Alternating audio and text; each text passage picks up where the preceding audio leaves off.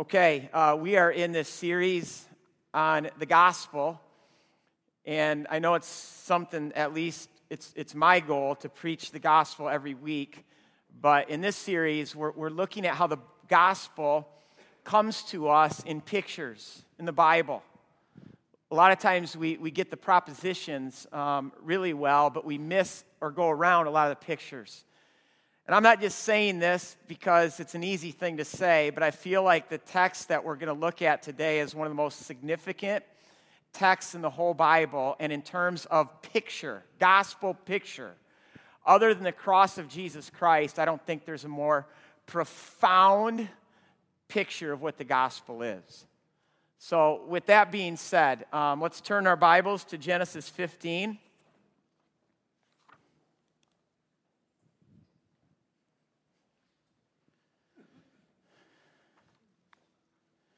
Found on page 11, if you have a Bible like mine. This is something I teach every uh, time I go to Israel, so I debated if I should actually do it here, but it. Um, Tim Keller, one of the uh, pastors that mentors me from afar, um, I don't know him, but he is appalled to me, uh, said about this passage that this has probably profoundly changed his life more than any other passage of the Bible. Um, so, with this sense of anticipation of what God's going to say this morning, uh, if you can stand, let's stand for the reading of God's word. After this, the word of the Lord came to Abram in a vision Do not be afraid, Abram. I am your shield and your very great reward. But Abram said, Sovereign Lord, what can you give me since I remain childless? And the one that's going to inherit my estate is Eliezer of Damascus. And Abraham continued, You have given me no children, so a servant in my household will be my heir. It's pretty blunt.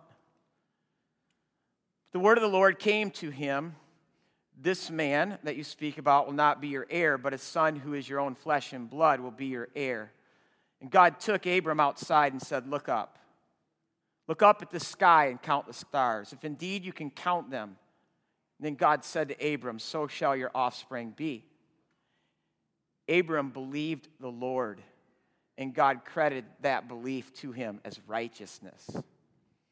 He also said to him, Abraham said to God, Oh, no, no. God said to Abraham, I am the Lord who brought you out of Ur of the Chaldeans to give you this land to take possession of it. But Abraham said back, Sovereign Lord God, how can I know that I'm even going to gain possession of it? So the Lord said to him, Bring me a heifer, a goat, and a ram, each three years old, along with a dove and a young pigeon. And Abraham brought all these things to him, cut them in two, arranged them in halves, each opposite the other. The birds, however, he did not cut in half. And then the birds of prey came down on the carcasses, but Abraham drove them away. And as the sun was setting, Abraham fell into a deep sleep. And a thick and dreadful darkness came upon him. And then the Lord said to him, Know for certain that for 400 years your family will be strangers in a country not their own, and that they will be enslaved and mistreated there. But I will punish that nation that they serve as slaves, and afterward they will come free with great possessions. You, however, will go to your ancestors in peace. You will be buried at a good old age, and in the fourth generation your descendants will come back to this land, for the sin of the Amorites has not yet reached its full measure. And when the sun had set and darkness had fallen, a smoking fire pot with a blazing torch appeared and passed between the pieces. And on that day, the Lord made a covenant with Abram. This is God's word. You can be seated. Right at the beginning of the story,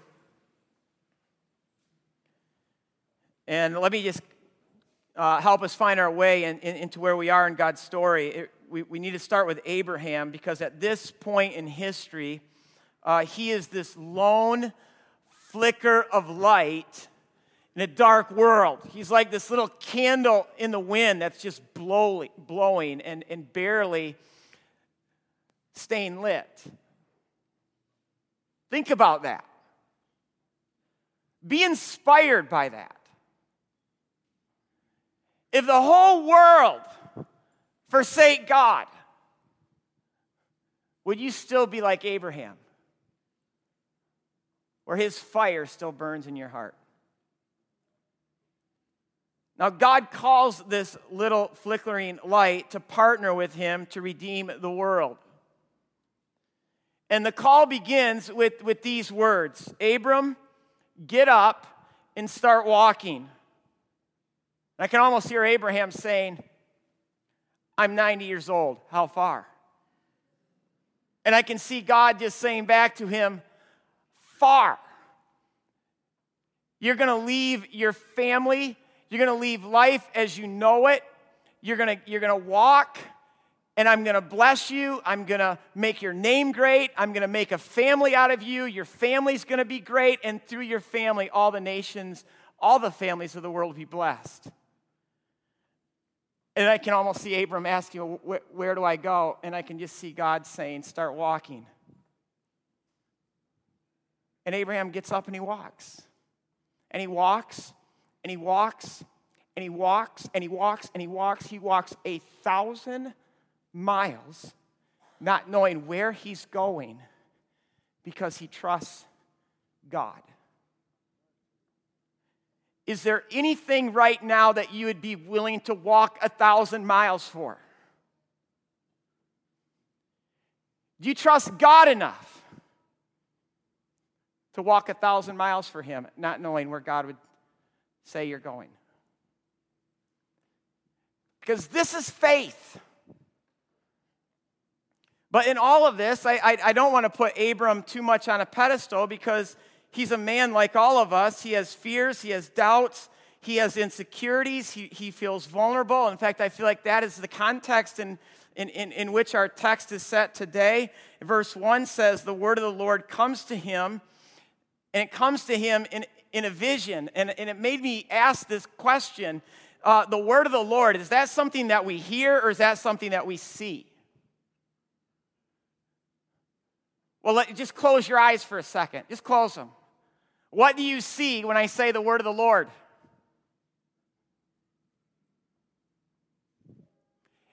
In the beginning was the Word, and the Word was God, and the Word was with God, and the Word became flesh, and the Word walked among us. What do you see? You can open your eyes. Christ is all over our Bibles. And it's into Abraham's fear and his insecurity that he says this, these wonderful things. It's like he's saying, Abraham, I see you. I'm your, I'm your shield, Abraham. You don't have to worry. You don't have to be anxious. You don't have to have all of these fears because I have your life in the palm of my hand. Whatever you're going through, just consider that I got it. And even more than protection, God's, God says to him, I'll be your, your reward. In other words, not riches, not fame, not even the blessings from God's hand, but God says, I'm going to be your reward. And I ask myself, can I say that today? God, are, are you my reward? Are, are you more precious to me than silver or gold? I mean, we sung about it this morning. Or, or like um, the psalmist says, whom, whom have I in heaven but you? Uh, nothing on earth uh, exists that I desire but you. Is Christ the most precious thing to you right now? See, now Abraham is, is, is God's partner. Abraham, the Bible says, is a friend of God. There's relationship here, there's intense relationship. Um, and, and because it's a relationship, Abraham has voice, right? He, he, he, he can share his heart.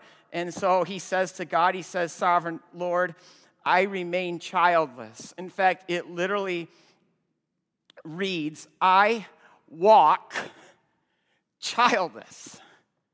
You asked me to walk. I walked a thousand miles. I did my part. God, I'm still waiting for you to do your part. You talk to God that way. Jewish people call this chutzpah. Now, chutzpah doesn't always mean a positive thing. A lot of times it has a negative connotation. It can mean pushiness or, but, but, but chutzpah is this persistence. It's this like a kid taking their daddy by the, by the shirt tails and shaking them and saying, I'm not going to let you go until you give me what I want. You talk to him that way. Do you pray to God that way? Look at God's response. Hey, dude, can you get some reverence when you talk to me? That's not what he says. Instead, it says, the word came to Abraham again, verse 5 Look up, Abraham. Do you see the stars? Count them, because that's how many children I'm going to give to you and to your descendants. When's the last time you looked at the stars something that becomes more and more difficult to see in our, in our modern existence, but there's still those times and moments when, when, when, when we could just still gaze upon the, on the stars. And in doing so, when's the last time where, where that caused you to think about God? Or about yourself. David said, When I consider uh, the heavens and, and the work of thy hands, the moon and the stars which you have set in place, all David could say is, Who am I? What am I that you would even think about me? But it also caused David to, to realize what God made him to be. And he said, Yeah, but you have, you have put all things under my feet to steward for your glory. And here's Abraham uh, called to look up at the stars. And, and, and when's the last time where you've looked at the stars and, and thought that God's kingdom is going to be that great?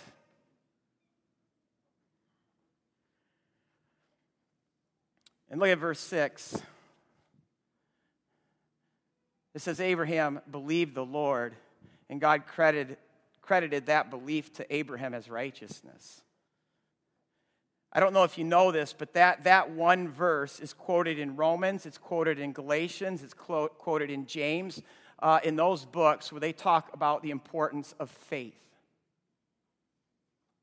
Because faith is a very big deal to God. And so I think this begs the question because faith is the thing that, that, that we give to God that, that uh, allows for us to belong to Him and, and to participate in, in, in, who God is and all the things that God's doing in our lives and in our world. It, it, it's when we give Him faith. Faith is massively important, and I think it begs the question then what is faith? What does it mean to believe in the Lord? Now, my church tradition growing up, I was pretty much taught that, that faith was about having all the right answers to all the right questions. That faith was having right doctrine, it was about having right theology. Now, listen, I am not proposing having a mindless faith because God has given us our minds and we are to use our minds, especially with this book, that we need to push this book into our lives, and our minds are a big part of that. We need to love God with our heart, with our soul, with our minds, with our strength. But biblical faith is not just what I know with my mind, it's trusting God with my very life. Bless you, buddy. Faith is having this childlike trust in a heavenly Father. And so, if my heavenly Papa says, start walking, I trust him and I walk even if it means that I have to leave behind things that I love, things that mean a lot to me, even if it means that I have to put on, on an altar things that are most precious. Because God says, if you want to know what faith is, look at Abraham. And that faith that you see, that's righteousness. And, and, and the reason why Abraham could walk, I mean, I, I, I, consider he, he didn't have this yet. This, this didn't exist. He had a few words from God. And, and, and so he was far from having all the answers. He was far from having God all figured out. In fact, he was far from every day walking with God where he was just completely happy and his, his, his life was full of all this joy. Because sometimes the, the, the, walk is hard. Sometimes it hurts. Sometimes there's pain. Sometimes there's confusion. Sometimes we're, we're in this place where, where we're wrestling with God and we're taking Him by the coattails. And it's like, God, how is this all going to work out? That's faith. And look at verse 8. Abraham's not done with God. God says, You know, this land, you're going to take possession of it. It's what I promised to you. And, and how does Abraham respond? Great, God, I trust you. No. He says, How can I know? Or a better translation, Hey, God, prove it. Prove it. Now, some of us are uncomfortable with talking to God this way. I mean, it seems to expose doubt in Abraham's heart, and, and immediately, if, if faith is all about having the right answers, and, and you see this kind of doubt, you, you just think there's something wrong with his faith. I mean, if faith is all about having the right answers, this looks like weakness. The, the, to, to have questions is a sign of weakness. This week I was talking uh, to someone in our church who literally lost most precious person, her husband, in a tragic sort of way. And she said, Rod, literally, there, there are days when I'm at my house and I'm just screaming audibly with all my might at God. And I could tell that she felt really uncomfortable about this. But consider that picture of someone who is in such pain because of such loss in her home, screaming at God. I said, that's one of the most beautiful pictures of faith I've ever seen because you don't scream and yell at someone you don't believe in. And all you're saying is that your love is so loud.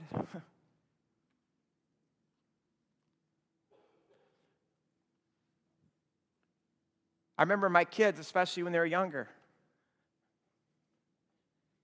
The thing that would just like cut to my heart and they're here right now. Don't you dare use this as ammunition as you get older. Um, it's the simple words Dad, you promised. Dad, you promised. Dad, you know that you promised that we were going to do this? Dad, you know that we, you promised that we were going to go here? Dad, you know that you promised that we were going to do spring break? You promised. They're saying that to me because they trust me, they love me, and it's their way of saying, Dad, I trust you so much, make it happen. And that's all Abraham is doing, is he's saying, Papa, I trust you. Prove it. Make it happen.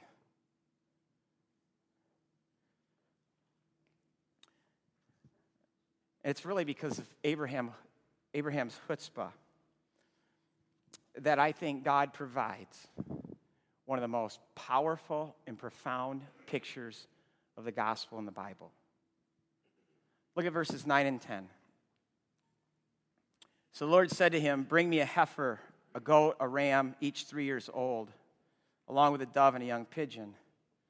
Now, notice, Abraham goes and does what God asks him to do. It says in verse 10 Abraham brought all these to him. He does not need for God to instruct him what to do with these animals because he knows exactly what God is asking to do. he cuts the animals from the very top all the way down the middle to the tail, um, and then splits them in half. And what he's doing is he's forming an aisle where you have on each embankment half of each of these animals with the blood flowing in the middle to form an aisle because this is the way that covenants were made in the ancient world. You didn't just get out the piece of paper and sign your name at the bottom on the, on the dotted line. Uh, because of what it says in verse 18 of our text, on this day the Lord made a covenant with Abram. Um, it doesn't say made in the original language, it says he cut. Covenants are cut, they are cut in blood. I'll take you to another verse that flushes out how covenants were made in the ancient world. In Jeremiah 34, verse 18, it says, Those who have violated my covenant and have not fulfilled the terms of the covenant that they made before me, I will treat like the calf they cut in two and then walked between its pieces. It's exactly what, how, how covenants were made is, is the two parties would come together, and then the animal or the animals would be cut in half, and the blood would be spilled, and they would take off their sandals, and each party would walk through the blood to say, If I don't keep my end of the bargain, may I be cut to pieces. May, may, may my blood be spilled. In fact, one of my mentors, who spent a lot of his time in the Middle East, particularly in Israel, uh, one weekend was invited into, uh, his Bedouin friend invited him into, into, his Bedouin home and village. In that particular weekend, uh, he took him to a wedding ceremony. And uh, sure enough, during the wedding ceremony, uh, both the fathers, the father of the bride and the father of the groom, came forward.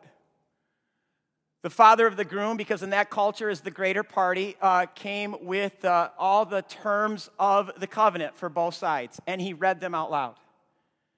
The father of the bride came with goat or sheep, I think it was a goat in hand, and after the terms were read out loud by the father of the groom, the father of the bride, who had goat and knife in hand, slit its throat, and the blood poured on the ground. And then the father of the groom first took off his sandals and he put his feet in that blood. And what he was saying to everybody if my son fails to uphold his end of this covenant, may you cut me to pieces. And then the father of the bride uh, was next, and uh, he put his feet in the blood, and it said, If my daughter fails to uphold uh, her end of the covenant, may I be cut to pieces. I'm thinking, man, what if we did marriages this way today?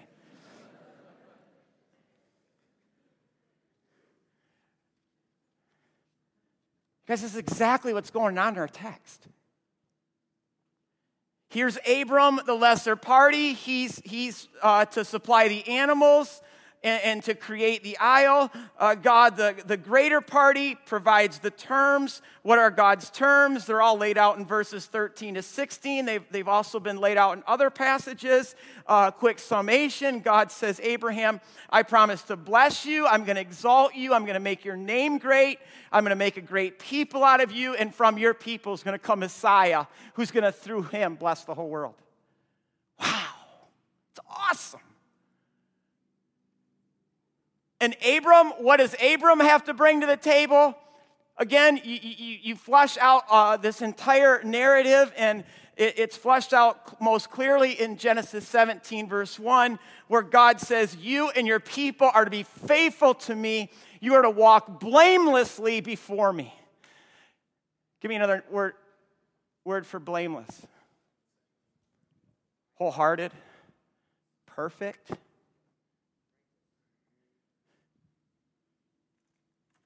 These are the terms.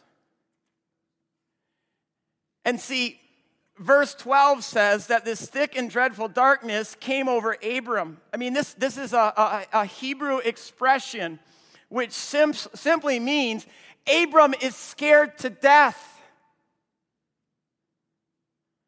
This whole ceremony, it crushes him. It drives Abram in the ground in total terror. Why?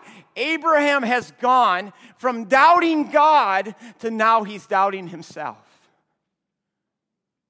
Me and my stupid chutzpah probably is what he's thinking. Like, I can't do this. My people can't do this. And then in verse 17, it says, When the sun had set and the darkness had fallen, a smoking fire pot and a blazing tor- torch appeared and passed between the pieces. A smoking fire pot with a is wrong translation. Smoking fire pot and a blazing torch. start with the smoking fire pot. That's, again, just a, a, a, an image to depict um, what the author is trying to describe. It would have been something awesome because the same word for smoke here is also the same exact word to describe God uh, when he leads his people through the wilderness as a pillar of smoke for 40 years. And again, that whole pillar of smoke that, that led Israel for 40 years, don't think of this as just a, a, a, smoky cloud that floated because the text over and over again tells us that, that the, the pillar walked and it ran. You can go to the bathroom, Richard. Um, Richard just, I'm ADD. He, Richard just said he had to go to the bathroom, so he's got to go to the bathroom. It's all right, buddy. You bet, buddy. Hey, guys, Richard has been coming to this church for a long time. He sits in the front row almost every Sunday, not just one service, but both services. Um, can we hear it for Richard, everybody?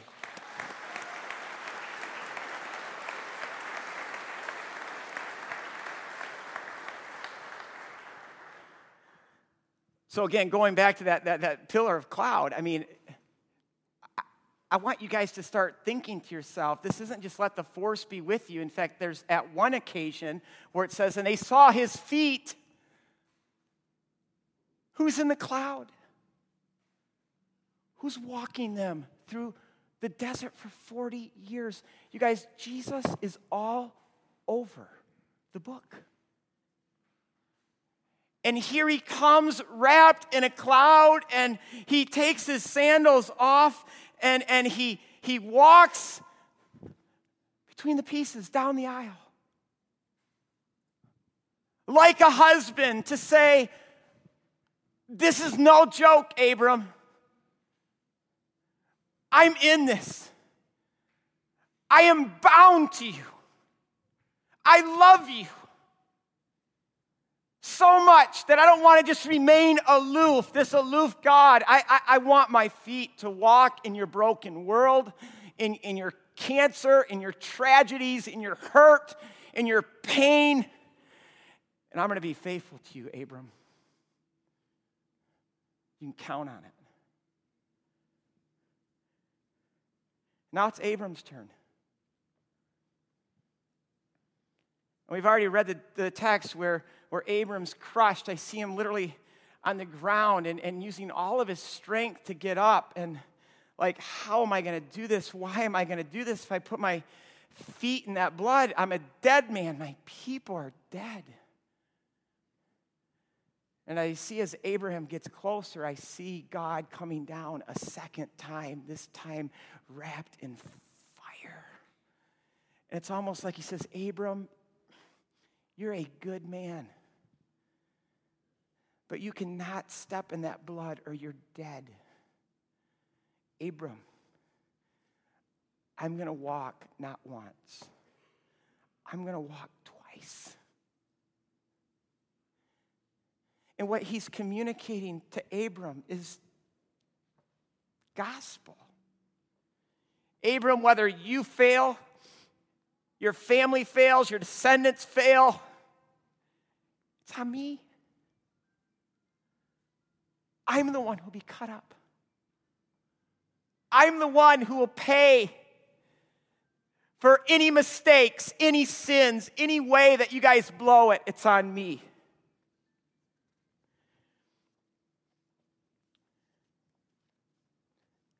And you could say at that moment that God sentenced himself to be killed. And Abraham, I know, picks up on, on, the meaning of what takes place. I see him almost weep, weeping like a baby. And see, many Christians um, have this misconception about animal sacrifice. We oftentimes think that animal sacrifice was done to forgive sins, but the book of Hebrews makes it very clear that the blood of animals cannot forgive sins.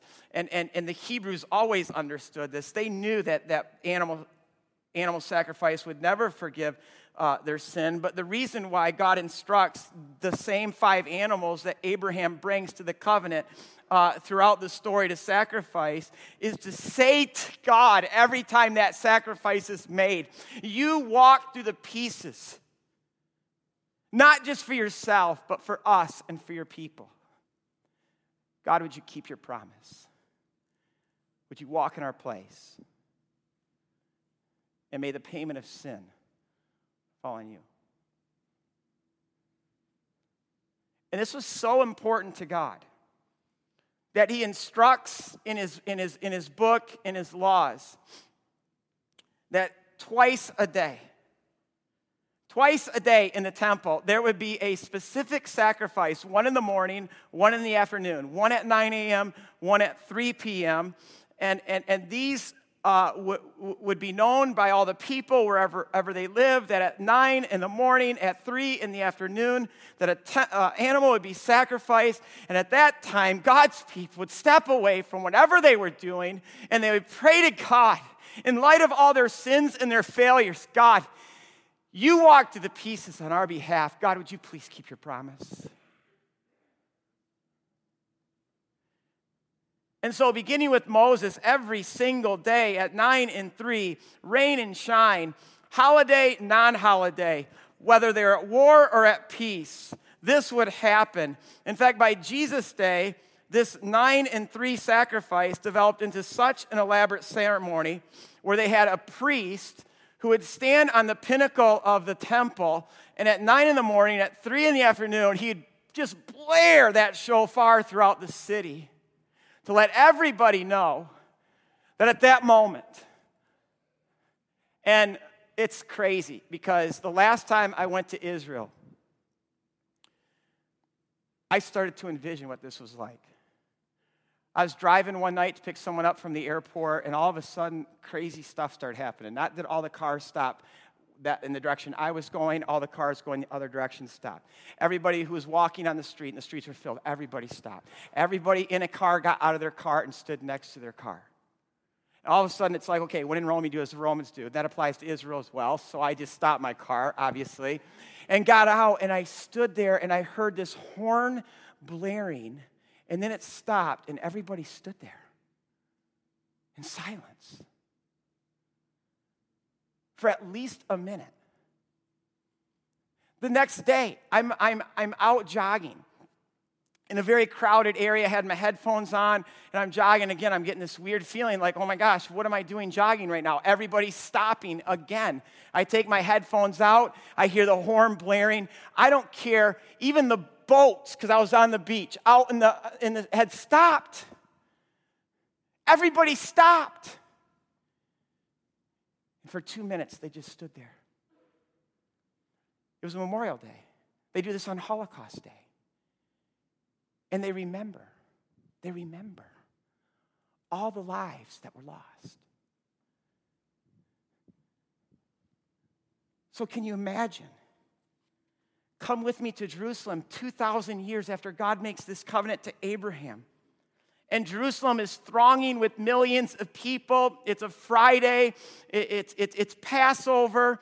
And as it approaches 3 p.m., a priest finds his place on a pinnacle uh, with, with his shofar and he blasts that noise for the whole city to hear.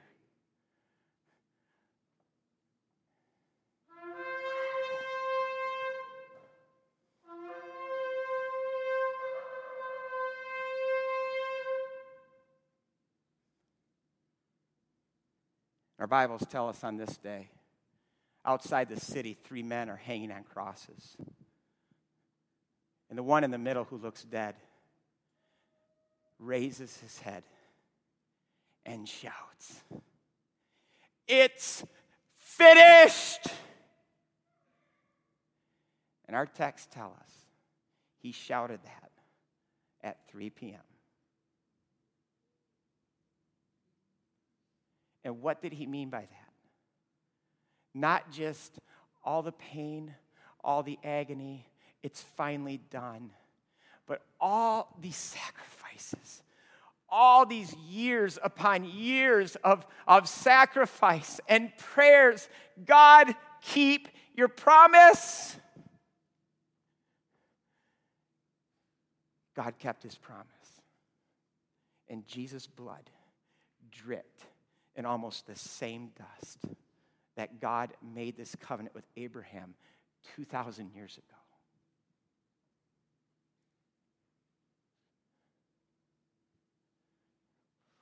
Every other religion, every other worldview, all tells you you, you have to walk through the pieces. It's all about you. It's how good you are. It's how well you perform. It's how beautiful you are. It's what you can accomplish. And when you blow it and you make mistakes, the consequences are on you, but not with this God. That's why the writers of the Bible say it's gospel. God says it's on me. I lived a life you could never live. I died the death you deserve to die. I did it in your place. And here's where you have to ask the question why would God make such a promise in the first place, let alone keep it? And Hebrews says, For the joy set before him, Christ endured cross. And that joy that's before Christ as he's enduring the cross is us. And it's the thought of us. He loves us so much that even to endure the cross was joy for him. Do you know how loved you are?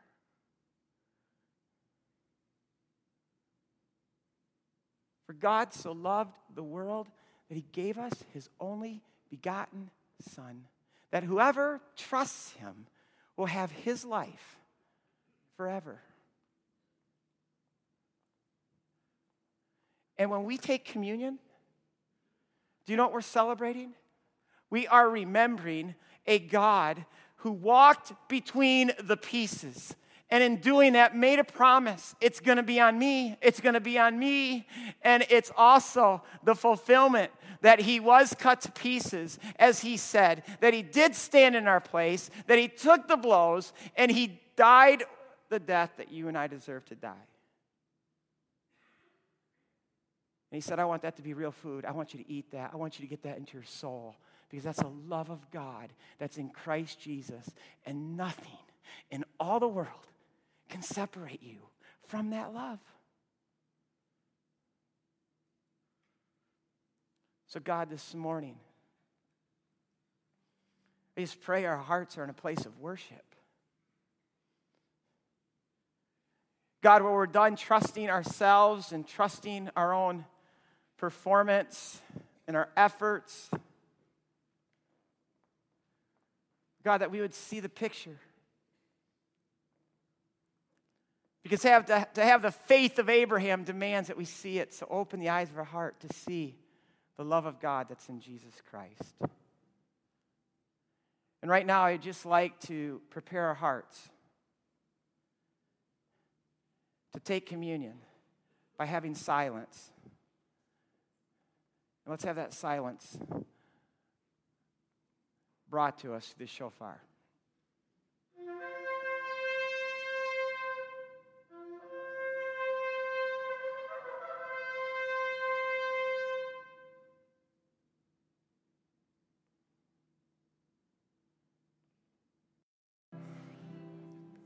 Father's Day. There's only one true Father that our hearts long for, and He is a good Father. So, Father, thank you for everything. And in light of that, have a great day.